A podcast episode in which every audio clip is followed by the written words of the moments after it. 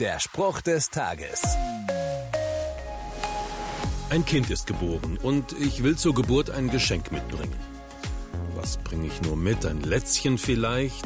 Ein Strampler oder Pflegeprodukte für das Neugeborene? Oder vielleicht doch Edelmetalle im Wert von über drei Millionen Euro? Klingt schon etwas übertrieben. Hm?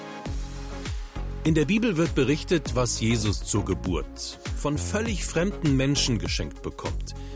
Dann beschenkten sie das Kind mit, jetzt kommt's, Gold, Weihrauch und Myrrhe.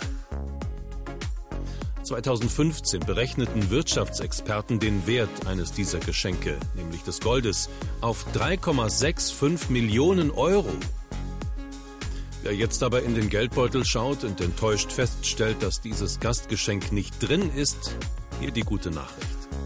Kurz vorher berichtet die Bibel von Hirten, Menschen am Rande der Gesellschaft, die nicht viel haben. Und die bekommen die Einladung, Jesus zu begegnen, schon vorher und umsonst. Jesus möchte jedem begegnen. Und das unabhängig von finanziellen Mitteln oder Gastgeschenken. Der Spruch des Tages steht in der Bibel. Bibellesen auf bibleserver.com.